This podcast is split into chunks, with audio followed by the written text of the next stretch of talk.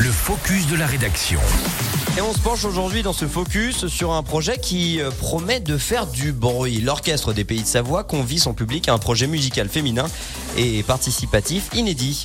On parle en effet ce matin du programmaton compositrice. Plus concrètement, il s'agit d'un projet permettant au grand public de découvrir des compositrices d'hier et d'aujourd'hui au travers de multiples entrées.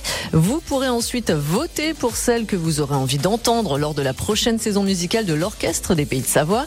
Précurseur dans le développement de la médiation culturelle, l'Orchestre des Pays de Savoie vous invite ainsi à découvrir un nouveau répertoire et à vous exercer au jeu de la programmation musicale. Émilie, c'est quand exactement?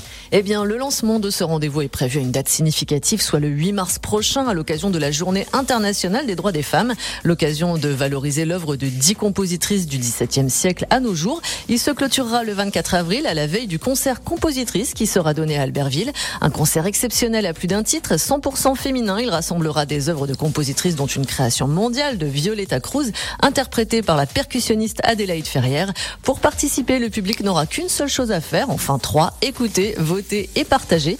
Plus d'infos sur orchestrepaysdesavoie.com slash programmaton. Merci beaucoup Émilie Bellet d'en avoir parlé. On se retrouve dans un petit quart d'heure avec le flash de 7h30.